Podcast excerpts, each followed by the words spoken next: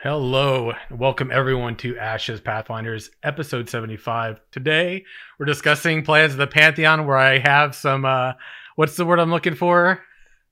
Where people have, uh, what is it called? Opinions? No, where they, they fumble over their words and have outtakes that um, I want to blame on Pacha, but have to actually completely own for myself. Oh no, you can't. you can blame me for anything. Oh, anything. my buddy. God, That's why I'm dude. Tourette's is what I was thinking about. Tourette's. God bless. I'm so tired. I have to get. I got coffee. I'm working on it. Hopefully, about you know, ten minutes in, it'll kick in all the way. But uh bloopers, yeah, I know, man. yeah, but welcome back, everybody. So um, I want to do something a little different today. Uh, I'm gonna go ahead and introduce everybody, and after that, I kind of want to touch on some community uh, questions and points of interest and discussion points that were on like Reddit and on the YouTube. So I'm going ahead and go round robin here. Welcome back, Mackie, Hello.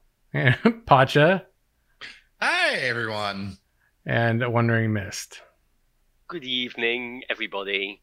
Yeah, you gotta have. Cheers. Should have seen some of the last several episodes I had with Daedalus on here, man. It was like there were like two or three weeks in a row where I just like fumbled over my words for no reason. And uh yeah, I don't even know, man. I have my good days and my bad days, but um most recently, I think it was on the 20th of May. Now, of course, Steven did drop some videos again. I think it actually was just like one video since last week, right? Yeah, It was- yesterday. Yeah, he dropped um I guess it was like a band uh like a group of bandits, yeah, brigands. And he uh he he uh tank and spanked them. I think it was a tank he was playing with. Yeah. Yeah. But uh aside from that, there were just kind of some discussion points. One of them was on the Twitter. And this one was interesting. I know some of us talked about this one a bit already, but it was uh, a tweet on the 20th. Um, uh, and it basically says, the center of the order makes its home here. And they have this image of this tower with like kind of a purple lightning, and it almost looks like there's almost like an opening in the sky above it. Anyway, this is the uh, shadowed spire from one of their cosmetic uh, cosmetic paths. Like what was it, like three months ago or something like that? Some, I don't know, maybe a little longer. A little and longer, I think. Maybe it was probably longer than that, wasn't it? Dang, that one was a while back. Um, but anyway, they kind of explain this one a bit, and they've been doing this uh, somewhat by design. It seems like here recently, and they said that the countless relics are stored in its dim halls, and devotees can found uh, can be found praying within its corridors. Accomplished aspirants are allowed to rise to the higher floors, elevating themselves closer to the Storm Lord. Um, and so there was some thoughts I had around that one, which is like, man, is this gonna be? And we know this is like a cosmetic pack, but you know, the idea around that bit of information causes me to wonder if we're gonna see something, maybe an actual, uh, you know, stationary place in the world that this exists potentially, or something to where you know it's like um order halls, challenge halls, things like that you see in some games where sometimes it's like an instanced uh I know people have feelings about instance content and more specific for it. yeah we've talked about like you know arenas and which is probably a conversation point that i'm going to tie our discussion into a little bit later when i read some of the um, uh, community members uh, kind of like questions or kind of uh, comments around videos and stuff. But we've talked about like arenas and we've talked about uh, you know dungeons being instanced and that not being something in terms of dungeons that they're really going to do uh, for the most part uh, you know not going to have like a queue you know and that's also something we'll be touching base on a little bit more but you know the ideas around this though kind of elevating up through floors you know were there some ideas you all had around that because it seemed like a pretty uh, pretty interesting way to explain some mechanic like that in game Silence.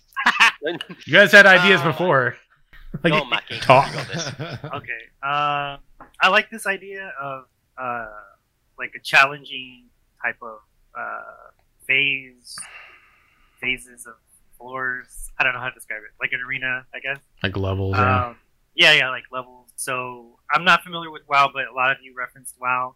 Um, only things I can reference for myself are the uh, Mushin Tower from Blade and Soul, where you would uh, fight each fight a boss up to a certain level, and then uh, potentially if you felt that that um, boss, you would your progress would stop there, and then you could uh, you could come back later and continue on. And then uh, also in Elder Scrolls Online, the uh, Maelstrom Arena, Oh even though it's not a tower, but it's uh, it's levels of Different bosses levels. that you fight. Yeah, and you can continue to come back. So I'm super excited if they would implement something uh, of something like that in Ashes. Uh, I think that goes back to the previous uh, discussion we had about uh, content drought. hmm So that would keep things kind of fresh and uh, going for uh, players who maybe want to challenge themselves. Yeah, Yeah, it would. I, I I think it's a it's a it's a thing that would be like really really good to have in an MMORPG to have an Ashes creation, just like you said, something some content like uh, Maelstrom Arena or Dragon Star Arena that we got. The Dragon Star Arena it's Dragonstar Arena. right? Yeah, Dragonstar Arena was one. Exactly. So like these kinds of arenas, I know again they've said it over and over again. They're not too hot with the idea of instanced content in the game. I personally think it's a mistake. Instanced like instanced stuff can be extremely good if it's done well. If it's not done a la Anthem and from Bioware, where like everything has a million loading screens, but if you get content that is behind an instance, I think it can be great, especially with stuff. So like Mackie, you um you talked about um content drought. It's something we talked about in previous discussions. And I feel like if they they, they make a few instances kind of like Maelstrom Arena and ESO, if they make something that is procedural, like procedural encounters, uh, I think they're they're planning on doing that World of Warcraft Shadowlands, where like you have different encounters in the same instance in the same dungeon, and it climbs in difficulty, and it changes every time you go. It's a different it's a different deal, and I think that will really help clear uh like steer clear of a content drought for a good while if you have procedurally generated content not necessarily areas, but content in itself, just so people can grind and grind and grind and just keep doing it without feeling that there's nothing to do. Yeah, it can do. Um, the whole procedural generation thing has been done before. Final Fantasy XIV has uh, I can't remember what exactly it's called, but they have a procedural generation. It's a roguelike uh, dungeon section that you just queue for, and it's okay. I personally don't like it, but I know other people do. So pick your poison, or pick what you prefer. Um, I'm rather hoping it will be like the Mage Towers, and the thing in WoW, so that's what Mackie was referring to. Uh, in World of Warcraft, during Legion, you had the Mage Towers. There were a couple of things why this was so successful and so loved. First of all, it filled a niche for people who wanted challenging solo content, which was not in the game previously. Uh, if you wanted to do challenging stuff, you had to do it had to be grouped stuff. Uh, so the Mage Towers gave you something solo to do for that, which is really cool. And the second was that it rewarded you with skins uh, for your weapons, uh, which and some of them were absolutely amazing. And so those two bits combined, you had decent challenge and decent rewards combined together, and it uh, produced a really good experience for a lot of players. Yeah, I, I think it'd be great, and I feel like locations like the one that was tweeted, um, uh, the, the the the, the like the player house that they were selling with the how is it called again? Uh, with the Stormlord, that new the Shadowed Spire. Yeah. we're ta- you were talking about it earlier, and I feel like locations like that could be perfect for the, that type of content.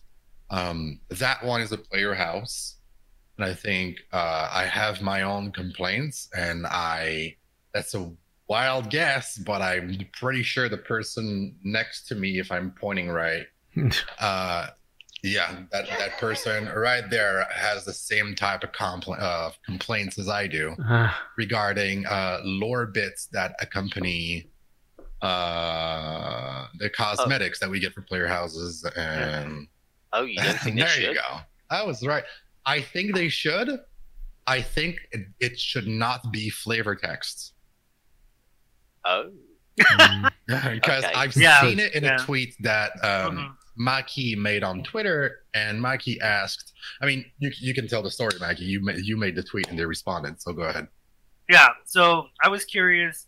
There was a, uh cosmetic pack uh, with an elvish tower that, um, you know, they have the obvious lore, fla- lore flare underneath it. Mm. So I asked, is this also a place we can find in game? Uh, and the answer was uh, yes and no. So, yes, it is a place that existed, but this is just written for flavor text or for uh, uh, lore flare. So I'm like, what? So this is not canon, you know? Oh, good point on canon. It's just flavor text. It's Yeah. not canon. It doesn't tell us you in. anything about the lore. And they're like, this location is super important in the past of Verra, Mhm. but you're never gonna see it. Only Right. players will get it, and it's not gonna mean anything. Yeah. Mm. and it doesn't like that bit of lore that we got has absolutely no use whatsoever for the lore masters of the game because Right. you're never going to get to see it anyway. Mm. Yeah, and that brings me back to a couple of shows we did back where uh, Sim, you like this uh, elven elvish armor Yep. that uh, the Yeah. metal was some sort of like magical Yeah. You could. Yeah, the bark. You could like take it and turn it into a metal. So that Mm. that uh, uh, now is you know yeah. put- Feel- in a sense. Getting the idea of feels bad, man. Kind of coming Yeah. into play here. Yeah. So Do you think maybe I just d- it's a missed opportunity then? Or I Totally, think it's a missed opportunity and a big mistake on their part. Yes, it's not yeah. only a missed opportunity, instead of going forward in one direction, they went all the way backwards for me because now every time like I had this suspicion already, but they confirmed it. Every time I will see or reread any kind of um, lore description for an item, I'm just gonna read it and be like, it's absolute bullshit. Like it, it Yeah. doesn't it doesn't mean anything. I don't need to read that because Yeah. it has no like value, no weight in the actual lore. Right. It kind of reminds me of, and uh, jump in if you guys know what I'm talking about. The uh, the Infernal City book from the Elder Scrolls. I have that behind me. I haven't read it Yeah. yet. I, ha- I want it in my to. bedroom on the other side. So that piece of lore in the TES universe is amazing, amazingly Yeah. written, just like mind blowing. And then since the guy left the studio, they're like, "That's no Not longer canon. canon." oh not come on, canon. really? we can Yeah. rewrite it if we want. and it's amazing. canon. It's an amazing what? story. Like I won't spoil it for you. Go look it up, Google it, whatever you want. It's an amazing But- story. like i think it's important and i um when SWTOR was in development for those in chat who don't know what SWTOR is it's star wars the old republic um it's the star wars mmorpg that's still Mhm. around right now it, it came it came out it was kind of like a successor to star wars galaxies for mmorpgs in that setting and when it was in development they kept it's bioware so like they kept bragging about how good the story was going to be and i The story remember was good.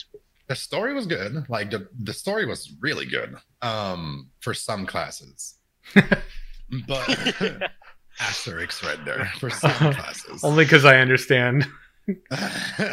but there's this book that one of the writers for the game wrote for SWTOR. And I bought it because even though they said it's not going to be part of the lore that's in the actual game, but it's in the same setting, is just to show you what kind of writing we're going for. I bought the book and I read it, and it is still to this day one of my favorite books. It's still to this day one of the best books I've ever read uh, for SWTOR or any kind of topic uh, relating to science fiction or fantasy. And it gave me a good idea of like what to expect in the game because I had a taste of the style they were going for. But for Ashes of Creation, the problem is that it's items like the, these descriptions that we have on the items they're items that are going to be in the game. It's not like the book I, I bought that was just a style, like it was advertised as the writing style of the game. They didn't, like they said, like they said, as soon as they started promoting it, it's maybe 200 years before before the game. It doesn't matter. It's for the style of the writing. But then we get items that going that are going to be in the game on Twitter and on the shop and everything for cosmetics, and they're like, well, it's just flavor text. So once again, we're back to we're back to square one, where I have no idea where we're standing with the lore, and I have no idea where we're standing in terms of storytelling and story style because those lore tidbits that we get for cosmetics are so small that like I don't have any story that I'm that I'm being told from those items. Mhm. There's um like the pro um there there's an uh, an item that's a cosmetic for an armor that's uh I think it's like uh two humans are dressed in leathers that it looks like autumn it looks like fall Uh, it's the, gorgeous. And it's like the protectors of the farmers and it's like a militia of people protecting farmers and stuff. And i bought that skin. I was like that looks dope. I want that for my character and i want my character to be a farmer. So i was like oh my god it's going to fit perfectly. It's going to be part of a militia like that like protecting the other farmers because he knows how to fight. But then I read the tweet where Mike, like where Mackie actually asked a question, and I'm just like, well, what the crap did I buy then? I just bought a skin for armor, but I bought it in part because of the story that was told within, like for that item. Hey Pacha, real quick, what was the book called? Do you by chance remember the name of the book for sort the SWTOR one? Oh, I mean, good question. Just curious. Yeah, I'd, I'd like to Yeah. kind of look at it. uh, SWTOR book. So you what, while you're doing that, I just want to Yeah, chip go in ahead. with um, what you what were you saying, uh, Pacha? Um, Mhm. Do or in fact, just an open question. Do you think that um, Intrepid would be better doing absolutely no flavor text for their cosmetics at all until the game like launches and we get more of the story? Because I, I understand Steven's point of view where he wants to keep the majority of the story and the lore close to his chest so that we can experience it and discover it in game as opposed to being told beforehand. I totally get that. Mhm. So do you think they'd be better off just not giving us anything at all in terms of the like flavor text for the cosmetics? Or do you think there's a better way that it can be done? Yeah, I um, the best way I think it could be done is that they remove completely the lore tidbits because they have a choice to make. They have the choice between giving us actual lore content because he wants to keep the lore close to his chest, and it was just like maybe three liners for the items, right? So I was like, mm, if he wants to keep the lore close to his chest and he, he's only making those three liners, we can still kind of have a vague idea of the lore. Now that they said that it's all flavor text, we're back to square one. And I Yeah. believe that if you want to stop teasing your players with potential lore about the game and having to correct them every year by responding to tweets of people who are actually interested in knowing, and you have to correct them and say, like, no, it's all flavor text right. uh, then they have to remove the lore completely from those items. They can say, this item is this, it's uh human, like it's Kaelar design uh based around the theme of Halloween. Right. And that's it. That's it. Like- Mhm. But if they do want to like show us the lore tidbits, then go ahead and put those three liners back on the items, but then like back these up, sponsor them as being actual lore from the game, but don't don't make them sound so unique, just like the item that Mackie was like asking a question about because it was in the description. It's like it was the the one thing, or just like that one, the Shadowed Spire. It's it's like there's only one, but if a thousand players buy it and a thousand players use it on their houses, then it ruins the whole thing. There's no point. Right. Another another way they could keep the lore and also not keep it canon in a way, I guess, is um, provide provide the lore, but preface it with this is before the actual MMO, or this is before we return. Kind of, you know, th- these are old, uh, kind of what they would have looked like if Mhm. we were still in Verra before the fall. You know, some kind of preface of you know, uh, this is not actually what's going to be in the MMO, but this is what the world looked like before the MMO, in a way. Mm-hmm. Yeah. So those those uh, so potentially what they could do is say there's a freehold skin. Uh, they put the flavor text on there, but they they're not promising for one that it's going to be in the game. It could just be a ruin in the game, like oh you might pass by this. in the Gotcha, kind of, gotcha. you know what I mean? Because it's it's in the past, kind of. Yeah, that that'd be that'd be quite cool. Again, depending on uh, the item specifically Right. that they talk about. But as far as what Pacha is saying with like uh, like costumes and uh, maybe maybe also with caravans, I'm not entirely sure. Caravans are weird first place, but uh, definitely with like costumes. Like if it's costume that is going to be in the game, that this organization exists in the time of Mhm. Verra, like the time we're in Verra, Right. then tell us let us know this is this is an organization that's going to be seen you don't have to give us any type of extra lore about that No. just tell us this is what we're going to see in the game this costume is is uh, corresponding with that and then Yeah. that's it You- that's all you have to say there's Mhm. no leaks or anything it's just uh, confirmation that you know it's there Yeah, and if it's like a um, one-time item, like uh, that one shadowed spire, they can just say that Mhm. it's a replica of that location Yeah. that is found often. You add the word replica, and it just hmm I don't want to sound like uh, Todd Howard, but it just works.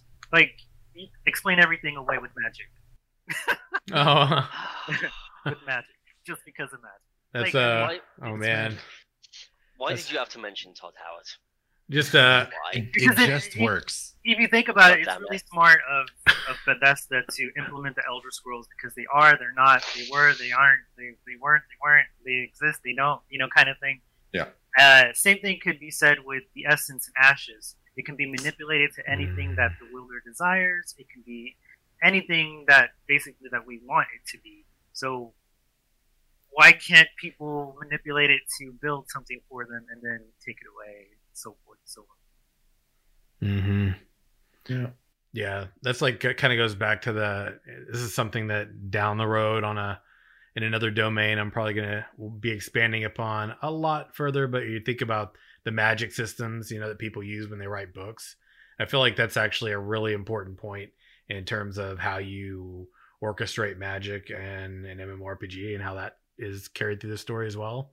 Because I mean, in, in a lot of ways, you're you're doing something very similar from my perspective. So the idea of like a magic system where you just can use it and there's no consequences, those types of magic systems are always ones I've had a bit of a tough time with because, you know, it's like we did this with magic just because it's magic and we can do that. We can do anything we Yeah. want. You know, the idea of magic coming at a cost in some way, however you might vary that up, that is a much more fascinating. You know, if you've watched or played or read The Witcher, stuff and things like that you know magic in in that universe comes at a cost um Yeah. sometimes a very significant cost and some other ones as well other other stories right um i want to Yeah. kind of bounce back real quick to get on track with uh, what i was going to do earlier which we have a tendency of we have a tendency of kind of really going into different domains here and we can kind of like be there for a while Yeah. but uh no no guarantee that won't happen but i'm just going to try really hard to to keep this just talking about the points that people brought up. I'm not going to respond to them. I just want to read them and then we're going to move on, but you might find us revisiting these points of conversation. So, specifically on the video that we posted the last episode, okay? Eric the Red had basically mentioned the idea of, you know, talking about being able to uh, have meaningless PvP where half the people are AFK and the other people don't really care and you know sitting in there in a queue to get into something but then the the the kind of user experience of who you get paired with um this is something that you know more recently we've talked about in in other games as well. You could be talking about it with like world of warcraft arenas. You could talk about it with world of warcraft battlegrounds. You could be talking about the elder scrolls online uh, battleground system. I mean every mmo a lot of a lot of mmos have a system like that. Not everyone but a lot of them do. And so you know when you queue in the dilemma is like you know is it you know you look at from a cost benefit analysis right? Like am i for the amount of time i'm investing feeling that it's worth my time to do so you know, you could base that on achievement, you can base that on a lot of things. So they brought up a really good point of like, you know, uh, it's great to talk about these things, but you know, they also wanted to know a little bit more about naval combat. They they had a preference of not wanting to sit in a queue.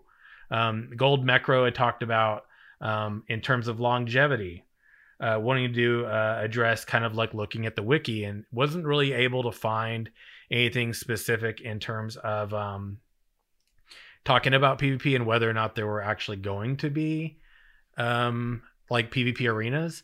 Um, I don't know if that's even on the wiki, and I'm not going to like look for it here. But for my information, I remember that being something that was discussed in a live stream. So I'm pretty sure it's on the wiki. It might be something you have to dig into. They didn't really, they didn't iron that out as a this is for sure going to be in the game. But Mhm. even at PAX, they brought that as an element for Mhm. people to way back when the um, combo system was still like really early Alpha Zero time frame. So it has already technically existed in the game as they were developing it. Whether it'll make it to launch or it's something that they actually plan to do, I don't know. But they have not completely ruled it out as a possibility.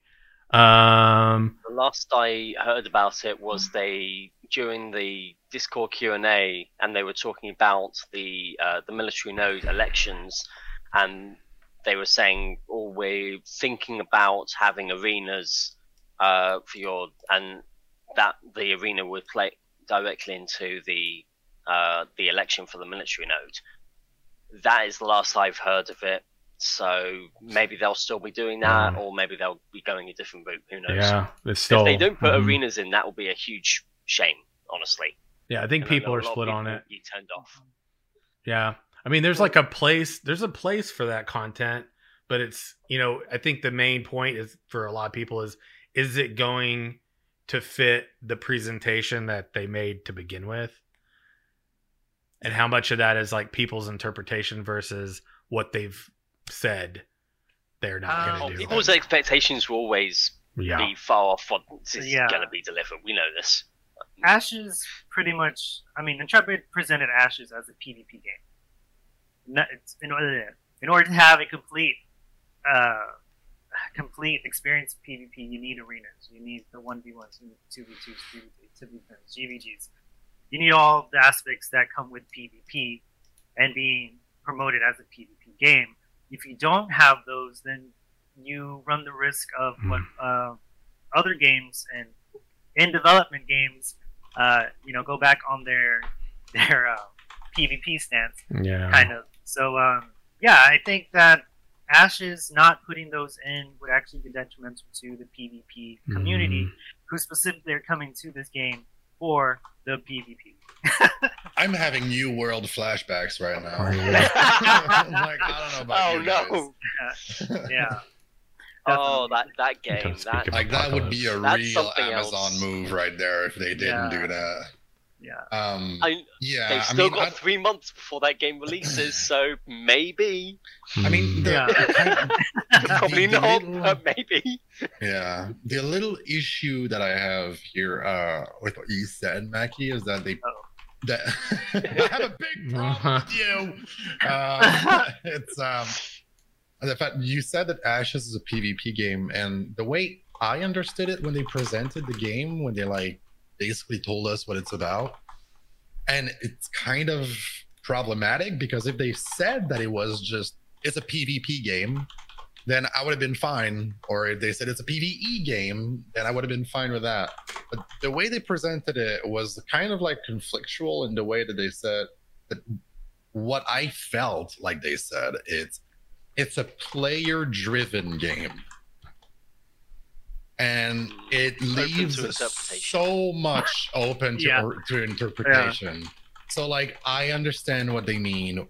Everyone who's a guest on this stream knows what like we're here because we know what they meant. Mhm. Uh, it's a game that through PvP we changed, like we tear down the world, and through Hmm. PvE we build it up. So it's player controlled, and that's kind of where they decided to. That's at- at that point when they said that they kind of decided to fit to like step into really big shoes because instead of having to stick with one community PvP or one community PvE, Yeah, they said we're going to give both. both of these communities everything that like MMOs already never work. struggle to do Yeah. with one community. Yeah. So it's kind of problematic for them. Uh, fingers crossed it's going to work. They have Yeah. great developers, great people on their team, the best really. But like Oh I'm, ju- I'm just hoping it's going to work. Like make MMOs great again. That's his promise. Make it work. I feel like at least one of the two communities will be disappointed.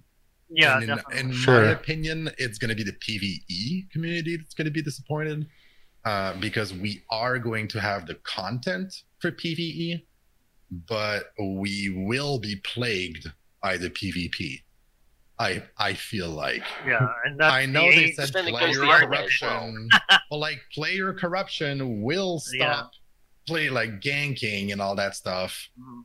But if an entire guild decides to crash a PvE's raid night, they just have to crash it once. And you're not going to get that much corruption by killing one person. But if you have 150 person killing everyone in a raid, not many people will have corruption in that group. But yet you will have ruined the PvP night, the PvE night for that guild. And it goes back to risk versus reward for the player and for the guilds. Yeah, you know. but then it, it seems like PVE has more risk in that scenario than PvP. Hmm. Because PvP, you're going to have like what, 45 people with player cor- corruption, but just enough corruption from killing one person each. As for PvE, it's like, well, we wasted three hours of raiding, and now half of our group has to go to bed because they have to work in the morning. It's a good point. Hmm. Is on the flip side, the PvPers are going to be at the mercy of the PvEers because the best gear is going to come from PvE. Mhm. It's going to come from the raids that, and from the crafters who are going to be in direct competition to the PvPers.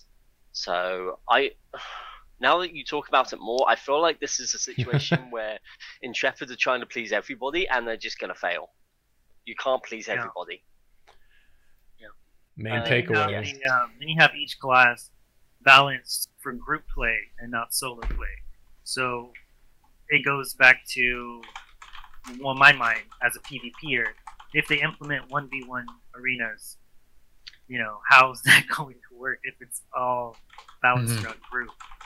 Or if I'm in the open world and say I'm a healer and uh, Sim Yes. on his alt attacks me, Mhm.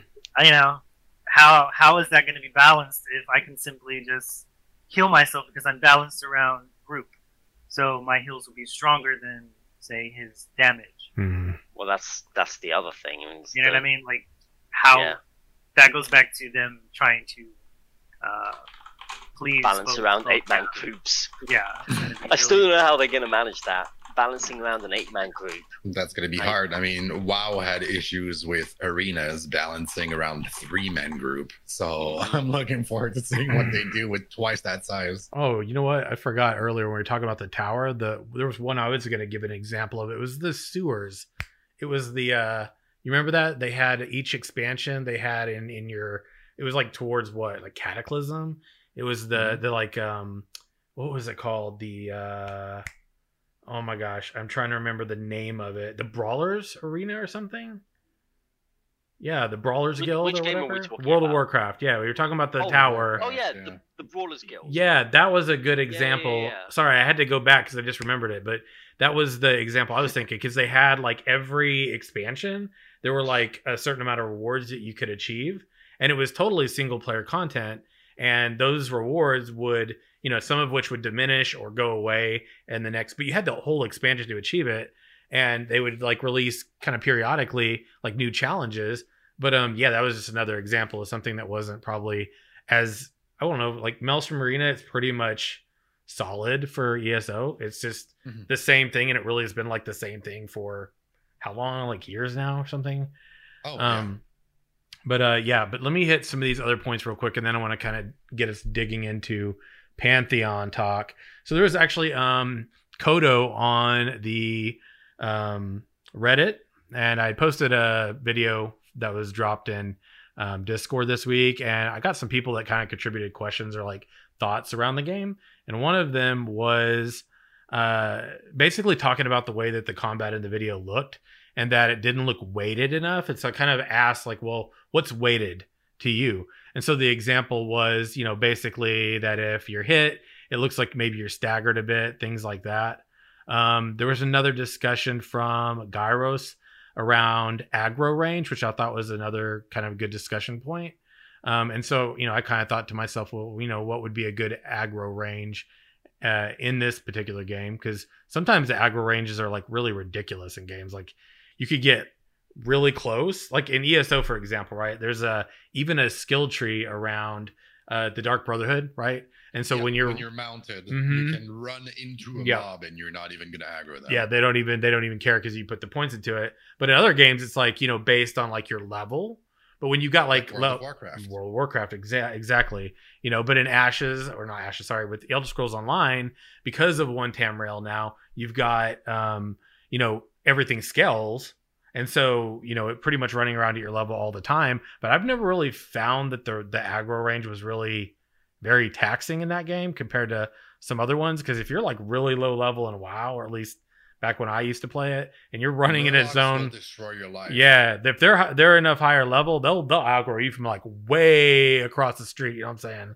Oh yeah. like you're you're like in the city at the bank and you have Yeah, like, a world boss knocking at the door. It's like, dude, I smelled you. You just created your, your character, right? Cool. Yeah. I'm here. oh man. Yeah, just Yeah. good good points of discussion. Just kind of wanted to like note those people. Um and uh let's kind of dig into some of the Pantheon stuff. I'm like really excited to read this right now. Uh, if I don't have any of my issues that I had when we started, but so in Ashes of Creations, for some of you who are actually hanging around yesterday, we kind of went off on a tangent discussing, you know, possibilities uh, in terms of the pantheon of the gods and just some speculation around what we might hypothesize some of their plans were and maybe even are in the state of the game when we step into the world of Verra at the time of Ashes of Creation of the game, right? Um, so we know that there were 10 deities. And I'm just going to read a couple excerpts off of the wiki. These came from uh, predominantly um, the uh, Pathfinder D&D campaigns that they had on their live streams in November's. Um, and you correct me if I'm wrong, but I think they had two that I could think of over the course of two years. And it was usually around the charity event that they've been doing every year. Yes. Cool. It was always for the charity event that they did, Mhm. and it was two years. Yeah. Yeah. So I'm just going to read this, right? The beginning of the creation of the universe that exists within Ashes of Creation was the result of a group of God beings, right? There were 10 of them, and there was a celestial struggle in this universe that resulted in a fraction of those gods. And there exists within this story two components of good and evil. My main takeaways from that is the idea of good and evil. She's used more than once coming up, and God beings, something that I kind of checked as well. I'm gonna scroll down a little bit. All right. So each god has a specific realm that they relate to in the world and its creation. We have a very rich lore of the pantheon of the gods, but something that I want to make sure players discover in game and not told about. So this isn't something that we're going to expect to get much information on prior to the game's launch. Um, here's the big excerpt, and there's a lot of, from my perspective, really good lore crafting, just ideas in this. So I'm going to try not to stumble too much and read through this. All right. The story of creation tells us of a race of beings known as the Ancients, created in the likeness of what was once the Ten. The Ten imbued all of their qualities into one race to have stewardship over all of creation. The power of the Ancients grew, and a rift divided the Ten in how to accommodate their new creation. Three of the ten separated from the others and began to teach the ancients the secrets of the essence. When the seven learned of this, a great celestial battle ensued. Eons passed as he watched as the fight continued through the celestial kingdom. Some say it was the fight that created the stars and heaven we see today. With every blow between the ten, a star was born. When the battle was complete, the others and the ancients were banished by the seven into the void. The seven found the error of their ways and decided to split their qualities into four races instead of one. And this is how the humans, elves, orcs and dwarves came to be. You watch as the seven created Verra and placed each of the races within their respective locations. As the story came to an end, a dark figure at the distance grew closer to you until you could see was the until you could see was the darkness, and you wake up in the sweat after the nightmare. The last couple sentences there were more tied into the into the uh, D and D campaign, but main takeaways for you all. And I'll kind of give some of my thoughts, but So I'm thinking back to one of the previous podcasts we did a few weeks ago, and we were talking about what obviously the the races went through during the uh, the corruption event. The races all went through the portal, and we were thinking about how the magic works. Like, is it inside of us, or is it um, like is it imbued on us as we go through into the world of Verra? Like, how does how does the magic work? Yeah. Based on what you've just read, it seems like the magic is in fact part of us. Like, um, in in terms of the races, it's imbued into the races themselves, not right. given to us through like various objects or anything like that. Which again goes back to the question that we posed on that previous episode, that previous podcast, where why do the uh, the divine gateway suddenly open if the magic is residing inside us all along? Okay, well, first I'd like to point out that um, I giggled like twice when you said that the magic was inside us all along. uh, second, uh, I don't know if like because I I see what you mean when you say that uh, The they power of friendship four- is inside. Oh man, there it is. Um, no, but like I see what you mean when you say they created the four races Uh-huh. and like they split their qualities uh, to avoid making the same mistake uh, through the power of friendship. And uh, Oh my god. Like, and that that's why you say that the magic like is imbued into those races, into those beings, instead of like being in the air, kind of like the force in Star Wars, which is like everyone Oh, and, and everything. right. Um, I don't know if I'd say that the magic, that magic itself is in those beings, in the like player characters and the NPCs and the races. Um, they're creations of the gods, but they're not necessarily imbued with magic in and of itself. Um, for me, that kind of like tidbit of lore, which is rich, like that is the most lore I've got since the um, the Dwarven journal that we've had about the Harbingers. Um, and and yet I feel like this kind of like didn't change my mind with uh, the fact that magic is in the air in Oh Verra. God. I feel exactly. It's just in the air. Oh, But. I, I, I feel like um, Ashes The- Brony the- edition confirmed. the way I, under, I understand it, magic is comparable to the Force in Star Wars, where it is there. It's in everything, in everyone, and it is there. And the reason why it didn't change my mind is because when we go to Sanctus, we don't have access to magic anymore, which means magic is on Verra. It, like it's on Verra. It's not on Sanctus. I could be wrong. It could just be that on Sanctus, there's an like a magic negate kind of Hmm. void, like magic Hmm. negating void that there is because Sanctus has. It seems like it's been created by the gods as well.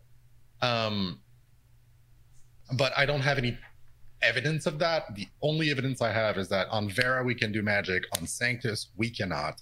And I feel like if we're made out of magic and we go on Sanctus and we don't have access to magic anymore, I feel like everyone would just die of cancer. Like you don't have what keeps everyone alive and gives them their powers. You just take it away. Well, I'm, I feel like our characters would just everyone would have died would have died if it's so essential as a part of their being. hmm The thing that I'm still curious about, and I probably won't ever get an answer until I get into the game, Hmm. It's It's, it's all uh, flavor text, Mackie. Oh, right? God, is the the essence itself. So we under we know that Yeah. the, from this passage that the essence is in fact in existence somewhere in the celestial kingdom. What I don't, what I really need to know, I really need to know this, is was the essence always there? Did the essence create these gods, the universe, like the Big Bang, or was the essence created by these gods? Mhm. And why were they so uh, God beings, protective- remember? Why were Yeah. they so protective of the essence? Like, was the essence more powerful than them? Kind Are of. they I- comparable I have- to the living tribunal in ESO? Like, are they living off of the essence? essence. Are they Good. do they have their like that. powers because of the essence? Right, that's what I need to know. Nice. That's the missing I've just found some flavor text that m- may interest Oh. you on that point. Then, uh, Yeah, so this flavor is from the the wiki page that talks about the university. So for the scientific note, Right. uh, and it says there are several great universities across the world of Verra during this time period, in particular, 25 years before the fall. Most of them convene a council of knowledge, as they call it. The council of knowledge consists of the greatest minds from each nation. They really don't recognize borders or politics for the most part, unless their governments try to meddle in their affairs of their pursuit of knowledge the greatest and most respected elders in the ways of magic, which is basically learning how to manipulate what's called the essence. Mhm. That's from where all magic flows, and understanding how the essence exists in parity with the life spark and the world around you, the universe itself. The greatest of these wizards are found in the Pyrian kingdom, and they are solely in pursuit of knowledge, as we read earlier with regards to the Pyrian elves. The essence is present in all magic, divine, corrupt, it doesn't really matter.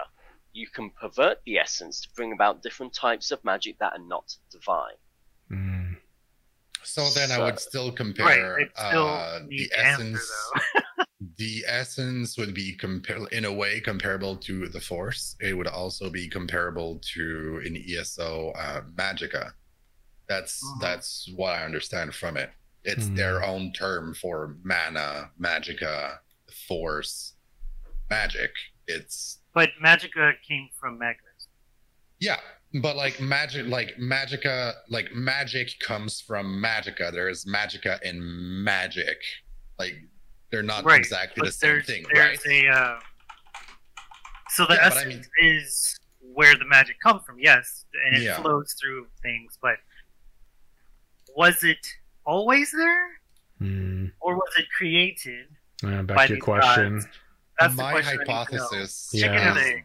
yeah Right. my hypothesis and that's what i'm hoping because it would be really interesting is that these gods are made like they were born of the essence they were born of the essence they, or they were being like they are beings that have a stronger connection exponentially stronger than any of the races Ooh. because you know they created those races they're kind of like the um what are the the, the titans in in world of warcraft Yeah. right they're like beings that are incredibly powerful and they were born and now let's i'm gone with the wow the wow reference but like they were born of the essence they depend on it and they basically have the monopoly on on the on essence and they Mhm. trickle it down i don't know if any of you or anyone in chat has seen the tv show or read the books um the magicians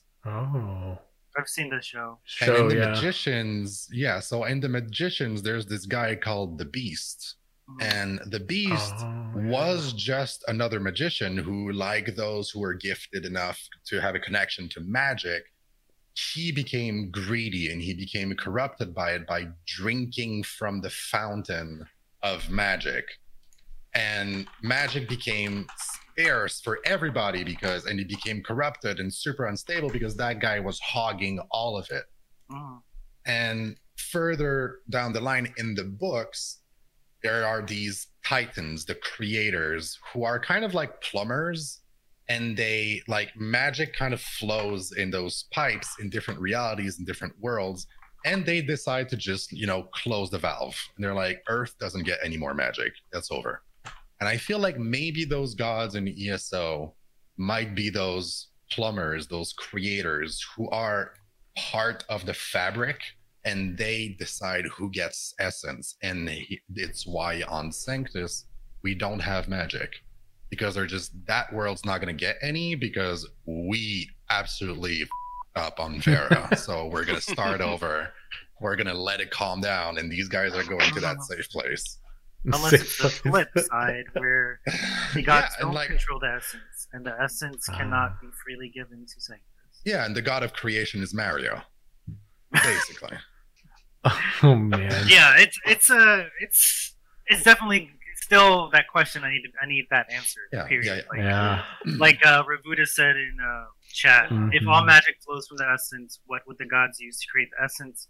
She feels, or he feels like they're separate. Yo. So I kind of feel that way. They would be separate, but at the same time, if if they're in, in the the presence of this essence and they have free access to it, I don't know. So like here know. here's the thing too, right? Like so if the when the gods like we know that there's 10, the 7 the 7 versus the whole 3 and the celestial war, I mean in the in the heavens and everything, like we know that that doesn't happen until the 3 who decide that they're going to teach them the ways of the essence occurs, right? So Right. why as gods why not just instill that knowledge within Right. them, right? Right. Right. So why do I need to teach these people, or right. these creatures that I created, Mhm. the essence when I could just imbue them with the essence? And knowledge, yeah. Right.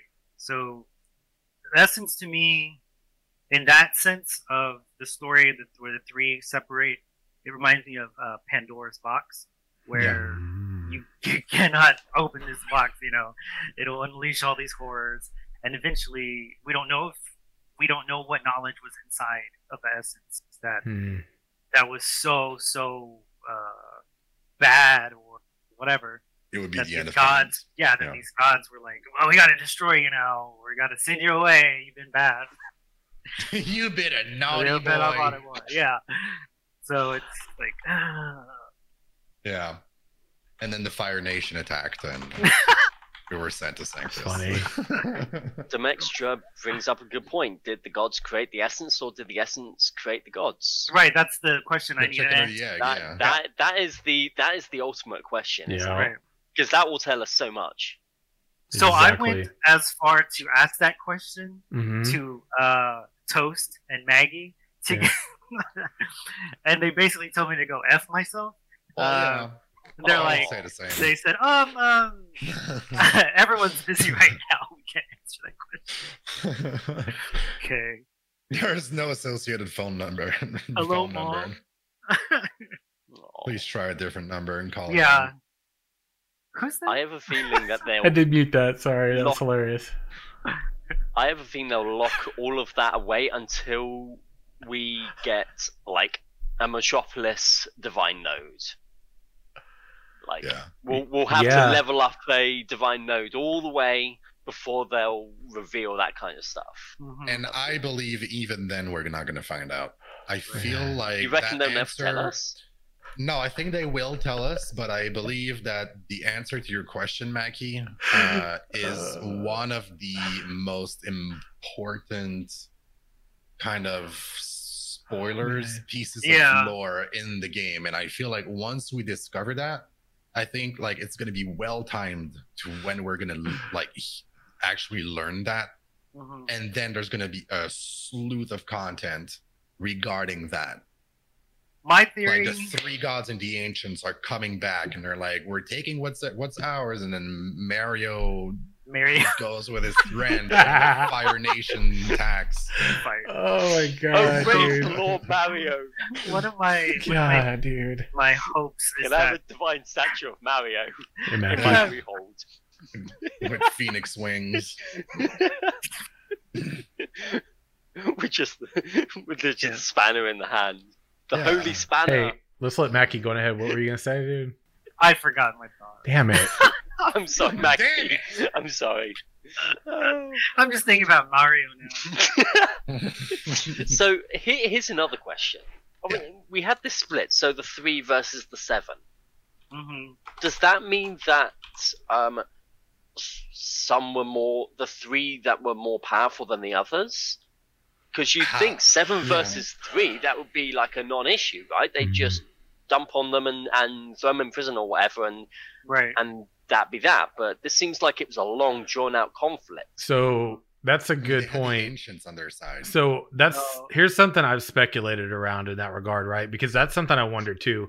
Like if if this went on for so long, then if then that like for me that that would make me think that the three had a, a, a significant amount of weight in their strength that they could even combat being outnumbered by four, an additional four for that long. So then I kind of wonder, like, is there because then this ties me into the idea of corruption and you know what part of like corruption we know that this like uh, okay i don't want to say we know because my understanding is that corruption might be coming from the three right so Yeah. right if, and the reason i say that is the harbingers and like my idea is that that maybe you know they bring that when they're It's planned. Yeah. It's obviously Yeah.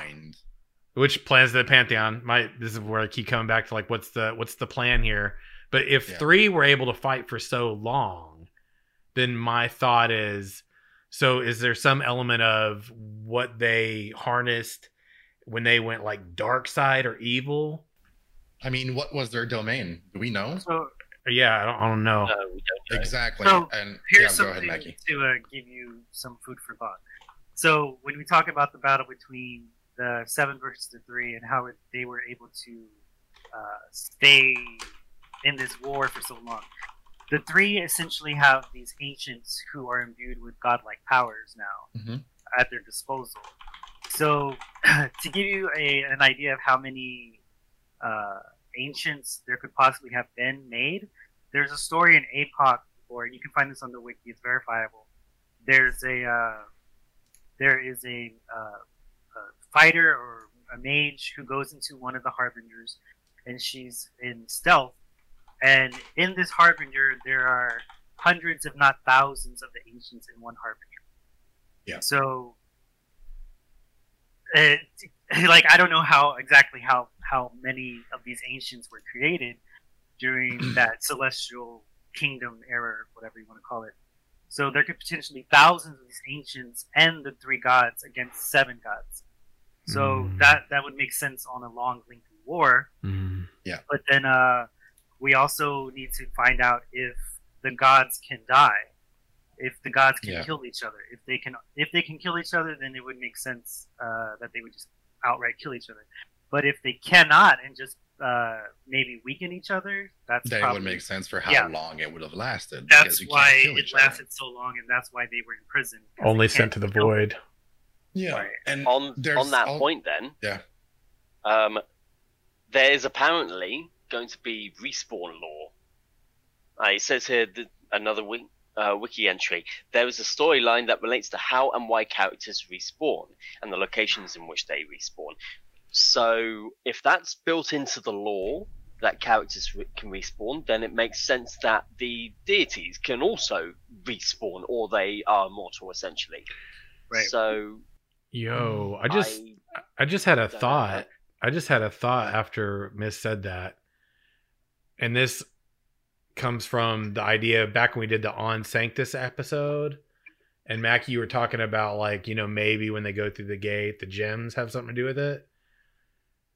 You notice Yeah, I- there there's always been like some discussion around like the whole gem idea.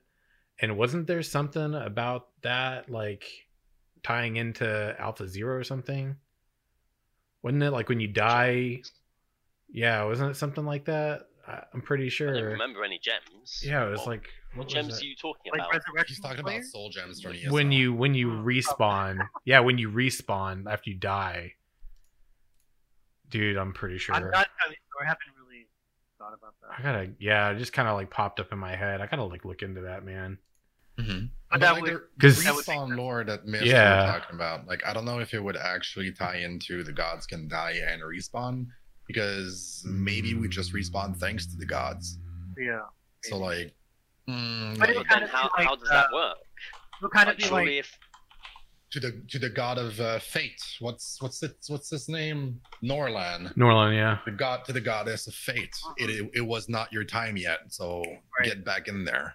Oh But yeah. if Norland And, uh, dies, then like, uh, who says it's not Norland's time? Huh? Yeah, God Do being. Mist?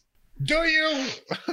I mean, if it was me and I was the god of faith and respawn, I'd say, yeah, I, I can respawn whenever I like. it ain't my time, fool. But um, You ain't game I- getting rid of me that easily, bro. what it kind of reminds me of is uh, the pantheon in ESO with the Daedric princes and I the was about to say that. Aedra. Like, I I'm not a I'm not a lore master in ESO in any capacity. Adrian the Daedra. Yeah. But I heard that like the main difference between uh Daedric princes Daedric princes and the Aedra in terms of like action, like the divines and the Daedric princes, that the divines sacrificed part part of themselves Uh-huh. to basically give Nirn, give Mundus, uh, give the human and like man and mer and the beast races and all that stuff. They Mm. gave, they sacrificed part of themselves, and they're not more powerful than the Daedric princes. And it, from what I understand, they're even less powerful in some in in some Yeah. way because The they Aedra are- sacrificed part of Yeah. themselves, as the Daedric princes didn't. Didn't It's just that the Daedric, the Daedric princes are not as powerful when on Nirn or in Mundus because it's not their realm. Just like Coldharbour is Molag Bal's realm, and he's unbeatable there because that's his place. Yep. But then we had the seven versus the three in Ashes of Creation, and for anyone who knows a bit about the Daedric Prince's lore in Elder Scrolls, um, Sheogorath is like the most powerful Daedric Prince. He's the most powerful being, but he be completely crazy, and that's on design because wasn't his name Jyggalag? Jyggalag. Jyggalag, the Daedric Prince What? of the Daedric Prince of Order, Yeah, he who was is the most so powerful. insanely powerful and intelligent that no one could beat him because he was ba- he would basically beat them before they would even think of opposing Yeah. him. Yep. So they teamed up together to make him go completely insane because then there's no point in you being super powerful because you're going to be so obsessed with cheese anyway that I'm going to be able to do my own thing on my Yep. side without you dominating me. So maybe those three, or at least one of them, maybe they have a leader Mhm. in Ashes of Creation, that pantheon. Maybe one of those three is the leader, and he's incredibly powerful, just like Jyggalag is. And maybe that's why it took that long. Or maybe it's because, you know, hundreds of thousands of super soldiers. Yeah. who knows? so uh, to piggyback off of what Pacha said, I wanna wanna go back to the ESO uh, pantheon a little bit. So the so Jyggalag, the story of Jyggalag, he was the most powerful Daedric prince. They, like you said, they ganged up on him. They split him in two. Uh, one, uh, he doesn't know who he is, and two, he became Sheogorath, who is mad, pretty much. Yeah. But then during the time of was it Oblivion Crisis? I- Jyggalag I'm comes not sure. back. He is reformed, becomes Jyggalag, and then the player becomes the new Sheogorath. Yeah, because there has to be there has to be a Sheogorath at all times. yeah. So the Sheogorath you're seeing in there has to be uh, a Lich King. Skyrim and in ESO is potentially a character, a player character that has become Sheogorath. It's, Uh, it's so yeah, so to go back to ESO, uh, the Planes of Oblivion. So, like like Apache said, Planes of Oblivion, pretty much that's that's where that god is the most powerful. He cannot be killed. Uh, but the Daedric Prince, Daedric princes and Elder Scrolls cannot be killed. Period, because they re- they retain their entire power. Yeah. Aedras, the Aedra, the the eight divines that are the good gods, they can be killed. That's Yeah. why they don't show their faces or they don't Yeah. pop up because They're they don't have as much power. And if they pop up, they could potentially be killed by a mortal or by a Daedric prince. Yeah. So Wow. I think Sim has an announcement and- to make. Mhm. They're they're also just does. they're just tied together with Nirn. They're part of Nirn. They're the tree, Well, yeah. the wind, they're the sun. Da, da, da, da, Exactly. da, da. So my my point being for Ashes, you have these these ten gods who split their qualities once, right? Yeah. The three took command over the ancients, which are the monsters essentially. Right. Yeah. Then they got banished. Okay. The seven, they already split their qualities once already. Now they're splitting their they're splitting amongst themselves the second time to create They're even four weaker races. now. Exactly. Oh man. Oh, So go on ahead. Go on ahead. so now the conflict comes. Um, can can they be killed now? Yeah. But before we found and harnessed. but But, bef- yeah, go Right. ahead. But before we continue discussing things, I have to say thank you. Big shout out to Woodchip for uh, contributing like 10, 11 subs, 11 subs. Yeah. And, That's a- and Big damn boy. yeah, thanks a lot, man. Really appreciate that, homie. Yeah. Yeah, thanks a lot, man. Really appreciate that's that. A, that's a triple damn boy wood chip. oh, okay. Good. oh, okay. Oh my gosh, dude. Oh, So, eh, God, Patrick, I love you. so you know the thing. I keep coming back to the hot, the discussion around God beings. Mhm. God beings, right? So, you know, that almost makes me wonder too. Does that mean that you're a godlike entity because you have harnessed enough knowledge of how to use the essence? Right? Do you, do you ascend? Ascension like, of some like sort. in Yeah. Guild Wars, you ascend up the to path. godhood or just like Talos in Elder Scrolls or just like uh, when I was talking about the magicians earlier, uh, the beasts in the magicians. Once you harness the essence, the very f- basically the fabric of all physical, all metaphysical rules. Do you become a god? And if so, can a player achieve that? Probably not. Or maybe we will have to, f- we will have antagonists in the game that will like achieve chim Hmm. Chim. in, in elder scrolls it's like the way like it's like how they became how the living gods became gods is they harnessed that pow- the power of a god The power of Hmm. Chim. Is is that really See. what they went for with that? it's That's not the the power they of went chim it's achieving chim it's the Chim. term It's like godhood, god, yeah, godliness. it's godhood God tier, baby. But the tribunal. Okay. god tier that would be awesome if we had like antagonists to fight that were Mm. act, that act were actually on the verge of becoming gods. Like in Destiny 2, uh, the first antagonist we fight in Oh. Destiny 2, Ghaul, he harnesses the light of the traveler and he's on his way to becoming quite powerful and we have to defeat him. And I, I don't know, it's always something that I really like in the stories, like when we have to defeat that mob. But I they have hope to do that with restraint. They have to do that with restraint. Not one player would be able to do that. It would have to be a group of like 40, 80 players would have to do that. Or else it all goes back to the conversation we had with you're the savior of the world Yeah. and the player is the most powerful being that exists. Mhm. There's a It's- way of doing this content without breaking the lore of the storytelling. I mean, storytelling in that aspect is always hard because you always have the issue of power creep, and, and so many different media has this problem. Name it books, TV shows, films, etc. Once you get to the point where you are literally saving the universe Mhm. and killing God's level beings, you can't progress further than that.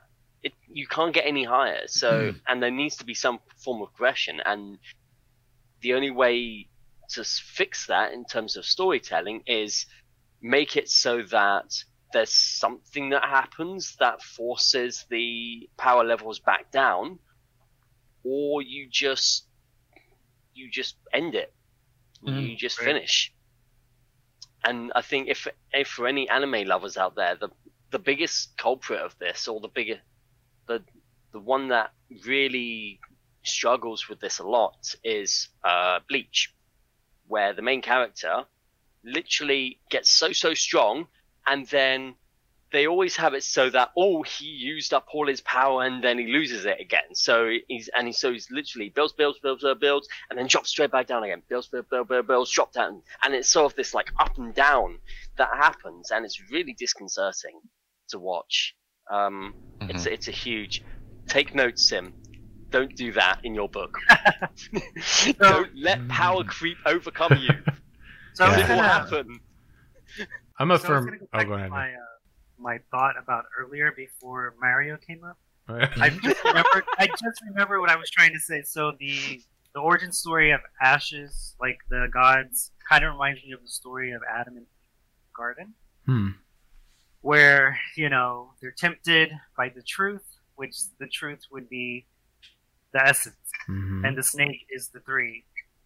So essentially, God is the seven, and then yeah, Yeah. banish them from the garden. Hmm. All hail the Lord Mario. Yeah, and for the for for the record, like that's a I think World of Warcraft's been like a really good example. Like there were there were a power creeping. Oh, oh yeah. Well, I think yeah, especially like what what Miss was hitting on, where like when you get to the point where you've gone and you've reached that pinnacle. Like for me, Yeah. that They you, reached that in, in it- Wrath of the Lich King. yeah, yeah. Like I mean, that was like that was like kind of uh, once they got to, yeah, once they hit Wrath, that was, I, and I feel like that's also a good indicator for why that was like the pinnacle of their success. Uh, I think about like um, books, right, that get turned into shows as an example of of how you could potentially like stretch out a game's longevity. Yeah. Specifically an MMORPG. And I think about it like this because like if you get to the point where like for me, uh, the end of World of Warcraft as a game needed to be that pinnacle. Like that needs to be where you got at the end of the game, like in terms of like its development, right? When you get to the end of Yeah. development, like whether it's 10, 15 years, whatever your goal is, you can you can spread that story out a lot. Like you can tell a lot of these other smaller stories and you see you see uh books that get turned into like uh, Game of Thrones or something, right? Like you could Yeah. you could stretch out the story, right, based on the book. Like these small details that maybe don't get elaborated on when it's turned into a movie. In in a in a in a show, you can do that. You can stretch out and you can elaborate on much more of the details along the way and tell a really great story and stretch that out over time. And I think that's something that in terms of like game development, when you think about MMO, I think that's like a really good lesson because you can take the idea of like here's our story and here's the end of our story for this cutout of it. And if that's going to be your MMO, then that end of the story needs to be when you're done with development. And you can stretch out the details and make it interesting, you know, in, in terms of how you, you you know make a raid or whatever. You could have raids and dungeons over things that are even small details, like this pesky, uh, you know, this pesky creature that maybe only had uh maybe a you know a chapter in the book is It Well, could be an entire season of content. it could be Absolutely. Um, Just to go back to World of Warcraft, because it's a very good example. Uh, World of Warcraft Vanilla lasted for a hell of a long time before we Yeah. got Burning Crusade. And yet, who was the big, big bad boss for a long time? It was a goddamn fire elemental. It was nothing we had ever heard of in any Warcraft game, in any Yeah. like main lore from the Warcraft games. And yeah, it was awesome. It was all we needed for a long time. And then got is it Silithus? I think the the the desert with the bugs and the old gods. Uh like there, there was the like one old god that we that we were fighting, then it was Kel'Thuzad that we were fighting Mhm. for a while. It's like all those minor characters in the lore, those minor antagonists that you only heard like two liners from them. They Silithus, exactly. Um, they managed to stretch out the actual like um content uh drought. They they, man, they managed to prevent a content drought for so long, thanks to those minor antagonists, those minor like side quests that we had in Warcraft, uh, one, two, and three. Uh, syphilis. like so, we had to fight gonorrhea, and it was just horrible.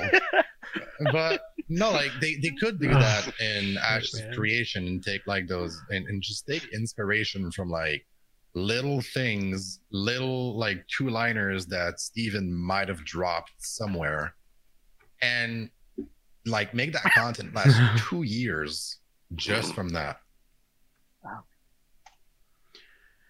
They just Oh, have man. to play their cards right. So funny. Um, yeah, I'm like looking over. So, would was one point that I didn't I didn't touch on that I had kind of wanted to make sure. Well, actually, two. I take that back two. So there was the Order of the Seven discussion, Mhm. right? And the Order of the Seven they had outlined. Let me go to the wiki here and pull up the specific. There it is. Uh, over the order. So they mentioned three orders currently. They talk about the Order of the Seven are religious organizations corresponding to the seven grand temples of Verra. Um, examples: that you have the Order of Hope, uh, Alien Human Order. The patron deity is Resna. Um, you've got the Order of Fate, Quebec Orc, right, headquartered in uh, Rennes. Patron deity is Norland. Uh, Order of Truth, the Pyrenees, and uh, City of Amera. Patron deity is uh, Shoal. And so these are three examples, right? So you've got these uh, the deities. They tie to kind of like the, the different races who tend to kind of be at the um, the forefront of these these orders or order halls or order temples or however you want to like outline that. Um, Yeah. And we one point we- we were talking about yesterday here on the stream because if you don't know this, um, the day on Saturday is the day before we do the Pathfinder show. Um, I just brainstorm over what we're going to be discussing about. And I do that with chat, and it allows people to kind of come together and like brainstorm developing uh, talking points for the show the next day. And so we take contributions from people that are watching, um, or you know, I just kind of we're brainstorming, and I'm like, oh my god, this is a good idea. And then I make a note of that, and it may not always fit in this show. It might fit in another another area, which I'll elaborate on a little bit here. But um, yeah, that's kind of like my idea around the order halls. And you think about the order halls and these temples, and then you think about uh, tying, you know, just just ideas I'm just shooting out there right now. So I think about the idea of order halls and temples, and I think about religious nodes and how that might tie into temples. Then you think about ideas of augmentation, right? And the whole idea of like light and dark and how that could augment into skills. And you know, you talked about um uh you know if if one guild doesn't like another guild and you want to like ruin their good time you could go and you could like you know grief them or whatever but also you could potentially impact this religious system via maybe a divine node or some other mechanism and potentially impact their ability to have access to augmentation. So now you've got like their healers who potentially really benefited from this light augment or their damage dealers who really benefited from this this like dark augmentation of a skill and now they don't really have access to that so it's another way to sabotage the player and this goes back and again this is just speculation but these are the ideas i had when i kind of read over that and that's some some of my ideas of like that meaningful conflict we always come back to Mhm. right uh when we And think about point. we should always go back to it. That's Yeah. the Yeah. point of Ash creation is meaningful conflict. Right. Mhm. This uh, Mhm. talking to Sim yesterday on on that subject was it got me going about um thinking about the the theological warfare in civilization games yeah where it wouldn't spark a war.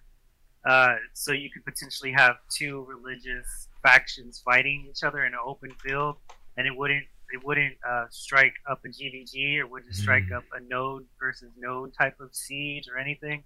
It's just these two religious factions killing each other. so Mhm. I think that's really really fascinating if that's part of the religious uh, aspect of Ashes of Creation, and also kind of uh, espionage ish, uh, going into another metropolis and sort of converting their Mhm. citizens to your religion and taking away some of their buffs at, at that current uh, religion. Uh, Yeah. Kind of converting all that. Just a speculation. Interesting idea. Yeah. I saw you on, I think I saw you playing Civilization at some point after that Yeah. too. I was like, look at Mackie playing Civ. I got I got converted. uh, the, the other the other point was uh when you go and look at Pantheon on the wiki, right?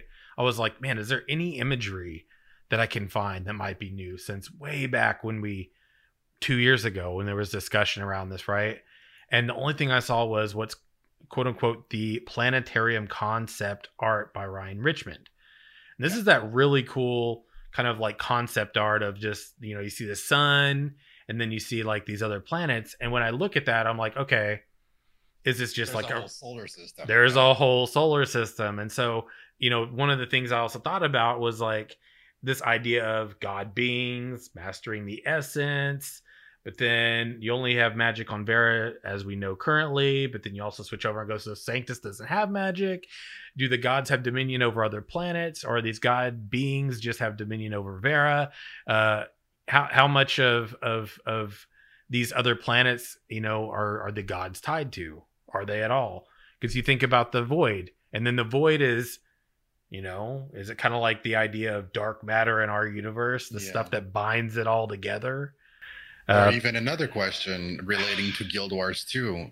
The gods in Guild Wars 2 and the dragons, I believe, too, maybe just Mhm. the gods, they are the incarnations of planets.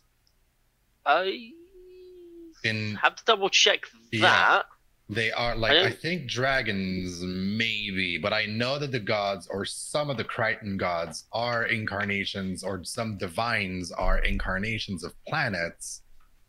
So is Verra, since the phoenix is a big thing about Ash's creation, the phoenix is the god slash goddess of creation. Is Verra mm, the incarnation or the domain of the phoenix? Is that like is that a thing? hmm. If That's so, really- in next DLC's expansions, are we going to get to go to other planets, other domains? That's really interesting. That reminds me of uh, when I used to play TERA. So Hmm. the two gods, essentially the world that TERA is made out of, is the two sleeping gods. Mhm. And it always it always fascinated me. Like, what if these two gods one day wake up? You know, this world is effed pretty much. hope you're enjoying your slumber Yeah, yeah. And it talks about how. Uh, you're not in grumpy that when you game, it up talks about how they had a child together, um, and they banish that child to another realm. Yeah. And he tried to potentially come come through uh, by using other minions to essentially bust open a realm of reality for him to come through. So I think I I personally like those types of stories where it's like time warping, time you know realm manipulation types of things. So if Ashes can Mhm. implement that in some shape or form, I that would really like tickle my sci-fi bone. You're- oh man And and then we get space goats. space goats This is how we get space goats. No, I I I would disagree with you, Mackie. I I prefer, at least for now, Mhm. for In Shepherd to just craft a well-rounded single world rather than trying to go down the rabbit Oh, yeah, hole that for is the many worlds theory. right. Or like the multiverse, then like oh my god. oh god. yeah, if we start going down that rabbit, oh we're never oh, getting no. out, and We the will not. is already confusing enough right now. Right. Like they need Oh. to make sure it's solidified. But one Yeah. could argue that they've already started to do that because they have Sanctus as well. true Yeah, we already got two worlds. If, Or if they it's are one different world worlds, split into two realities. Or yeah, Uh. exactly. Maybe the same world, two dimensions, one without magic, one with. Mm. We don't know. Or one's a real world, and then we step into the portal, and we're hmm. actually in the dream realm. We're all asleep. Oh, and then you step Oh my God. portal, and you're just facing yourself in the mirror in reality. Right. you're gonna drop that at the end of the show dude it'll be like that scene in, in Star Wars where Rey's just wow in that mirror room Yeah. where she's just looking down the mirrors, which never did anything with. God damn it! Sorry. Yeah. Yeah. Yeah. God damn it, Star Wars. Let's not get Final Fantasy X here. Oh no. man so um yeah that's well thanks for that like mind blank Mind kerfuckle. yeah right at the end there let's get a that's damn dude Oh. you know the, the the beautiful thing about when you when you sit here and have conversations like this when you don't have information is when you get to the point in time when we as players do discover the lore through being in game and you know of course discovering it on different servers means we're going to get to discover the different you know alternate realities of you know and now i'm going great so each server is like essentially its own reality and then that kind of ties into like oh so is this some kind of a weird design that Steven's got up his sleeve for like how they're gonna tell the stories and how that might tie into the game's lore as well at some point. Um, yeah, just yeah, great. So I'm just kind of I feel like I might Oh, if they do want to disappoint myself a little bit. Yeah. only because so say you you were like this super Star Wars fanatic and you had all this canon like like what it was supposed to be in your head and then you got the new Star Wars movies and you're like oh my god that's kind of how I feel Ashes is going to be for me like I have I have all these lore stories or lore build up in my head of how the lore I want it to play out but I feel like either it can go Steven gives us something really, really awesome that is going to blow our minds, or I'm going to be really disappointed. Yeah. I don't think it'll be that bad, purely because like Star Wars had the like a long list of expanded universe novels, and they just said mm. that's not canon. We're just going to repeat the same story over and over and over Mhm. but that goes because that, why not? that's already started with the uh, the cosmetics we were talking about earlier. right. right. Back- So like, Can we not Like- go back on that topic, so please? now I have to like now I have to every time they bring out a new cosmetic from here on out, I have to be like, that's not canon. That's not canon. No, exactly. It, it, it kind of. I, I don't know if they realized how big of like a bullet in the in the foot Hmm. Uh, Face. in the face they did they pulled there with that tweet saying that it was flavor text. I mean, I don't think they said themselves it's flavor text, but they basically said yes that it was flavor text. I think it was Hmm. uh some. Uh, I think it was Frog that responded that it's flavor text, and they said Oh, like, some yeah, Frog, it's just to like, it's just to give you uh give you a bit of lore to come with it, but it's basically flavor text. And I don't think they're realizing that by doing that, we're gonna start doubting No, that was- every single thing that they said. that uh that, that tweet I sent you, it, Yeah. it's official response from them. It says that's just flavor text. It's it's a freehold skin. Why would you say that? They shot themselves right in the face by saying that. Because, like, now every time there's anything resembling lore, I'm always going to either ask them or ask myself, is it real lore or is it just complete bull? Like, I, what, what is it? It, it wasn't even shooting themselves in the foot. It was that bad they shot themselves Yeah. in the face. Yeah. Yeah, they Yeah. just went Like, straight for the My face. heart broke. I'm like, "Ooh." Oh, Inside, I'm this is why. I don't get too involved in the lore before a game actually launches. So here's what I think, okay? And if Steven is listening, uh that's just a suggestion to think about. It's food for thought. But this game has been promised to deliver to three and I sincerely believe there are three uh completely distinct communities. The PvPers, the PvEers, RP. and mm, they're the role players. Knew you were gonna say RP. like Steven said again and again that this game will appeal to role players, that they will have an important role in the game, that he is a role player himself, that this whole world is built around an RPG, a tabletop RPG game for Pathfinder. Yeah. So that's just food for thought, a suggestion, but get three, like get three to six people. You don't need to have them be Phoenix Initiative. You don't have to have them be like Alpha Zero people. Just anybody from the community. And, but you need representatives from those communities.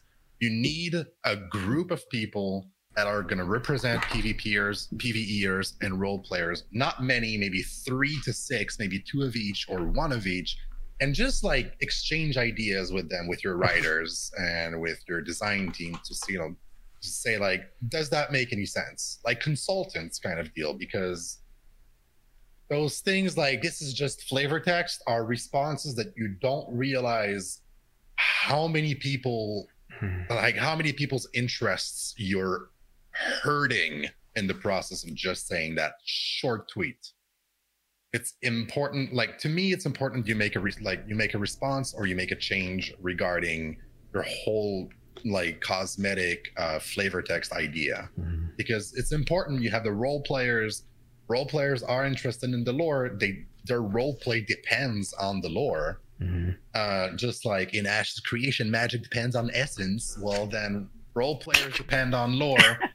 you need to make sure you don't screw it up. And I'm sure you got good, you could- like, I'm sure they got amazing writers, but it's just, it's not just about the writing, it's about presenting it as well. Hmm.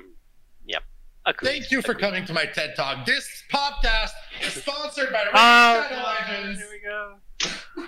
One of these days, I'm gonna. Bye-bye. He, will, he will get me back. One of these days, He will get sponsored by them, and he will want me to make the pitch. it won't happen. God damn It It won't happen. Not in this life or the next, friend.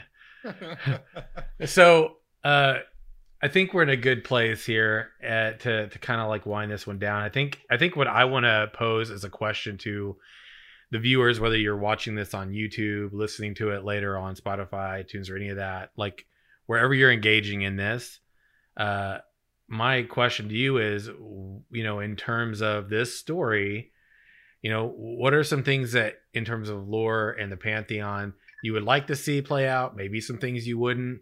You know, where is your ha- head at around all of the seven things we've been talking about? How do you feel about it? And and just kind of share your thoughts. Remember, whether you you watch this, listen to it, whether you're here live or not, any any of that otherwise.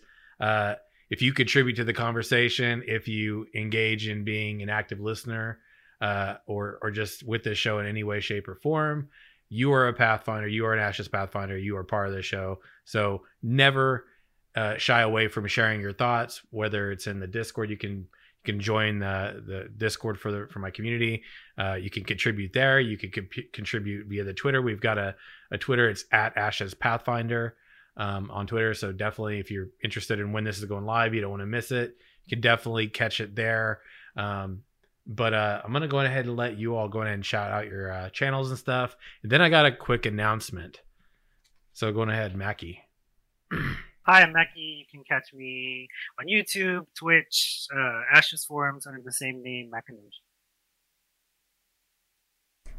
Pacha.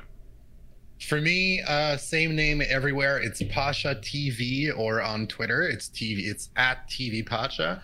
You cannot find me on Twitch. You can find me on mixer.com though. Though it's that's mixer.com slash Pasha TV. And no, I am not sponsored yet. And congratulations on your recent milestone. I think you had tweeted about um Yeah. reaching over yeah, there. we just hit Good job, uh, dude. 130 like uh, 130 followers this morning. Was a pretty uh, pretty fun stream this morning. Yeah, congrats, dude. Nice. Thanks. I appreciate And that. then Mist, why don't you go ahead and shout yours too, man? Oh, you can find me on my YouTube channel, Wandering Mist, and on my stream on Twitch, uh, Wandering Mist Gaming. I'm also very active on the Ashes official Discord and Ashes official forums with the same name. Right on. And uh, of course, really need to shout out my stuff and things. If you, find this show anywhere, you're on my stuff and things. So uh, I do want to go ahead and shout out. You know, if you've enjoyed the lore conversations or kind of any of the conversations around, uh, you know, the game development ideas around that, I'm gonna go ahead and shout out Mackie and Mist specifically because they have recently, in the past, I would say month, uh, contributed. Mackie's gotten a couple lore pieces, some over. Um, uh, Bestiary 2. And then Mist has got some kind of talking about uh, different types of elements of just MMORPGs in general and how they relate uh, relate to Ashes of Creation. So definitely would encourage you to check out that as well. Um, if you want to drop comments uh, outside of all the places, you can do that at Ashes Pathfinders at gmail.com. There's an email. Um, also, um, if you're checking out the Twitter for Ashes Pathfinder, I'm going to be posting a poll this week to gather your thoughts as to whether or not you would like a call in feature where you could basically call in, leave your thoughts, leave a discussion for the show, or just kind of shout out something related to Ashes of Creation or the show itself. So look for that poll soon. Um, also, big shout out to all of the Patreon supporters and those that are subscribing here on this channel. You literally ensure that I don't have to spend a dime of my own money to produce this content that goes into uh, the you know cost that would be incurred for uh, the uh, Adobe that I use, all of the stuff like posting the podcast. Literally none of that comes out of my pocket thanks to all of you. But with that being said, as thankful as I am, I do not expect, I will never uh, push or encourage any of you to sub. I the most important thing you can contribute is your time, whether it's here on the show, those comments, following socials, liking the video on YouTube, feed the algorithm. Your engagement is the most uh, like important resource you can uh, donate aside from your own time. So definitely appreciate that. And uh, the big announcement is that there is another show that is launching this coming week called Looking for More. It is a general uh, discussion show roundtable that will be bringing different developers, people that are part of games and development, whether it's community members, creators. Uh, Ashes of Creation will be part of that. Other MMORPGs will be part of that. We'll also kind of touch on just things related to gaming in general, gaming culture, right? So game development, things like that. Not necessarily a news show, but a gaming news show, but definitely uh, discussions related to game development, games, and what we really enjoy about gaming in general. Um, so if you're interested, this Thursday at 5 p.m. CDT, the same time as this show, only on Thursday, that show will be launching. Uh, you'll be seeing for the first show uh, Mackie, uh, Lexer, and Wandering Mist, along with the Nathan Napalm. Uh, and myself will be on that show this Thursday. So really excited about it. Um, if you want to go follow that uh, Twitter, I've made it recently. Made some really nice artwork for it that I worked really hard on. So I'd love to see your feedback on that. But I'm pretty stoked about it. Uh, I'll share more about what it's supposed to be on Thursday, but it is at the LFM show on Twitter. Um, same for its Gmail if you want to contribute to discussion points there as well. But thanks everybody for hanging out today. Thank you, Pathfinders, here on the roundtable, and for do- to those of you in chat and uh, those who will be engaging in this later on uh, all the other places. Thanks so much for your time, and we look forward to seeing you next week. Until next week, friends, we'll catch you on streams and things. Have a great week. Bye bye.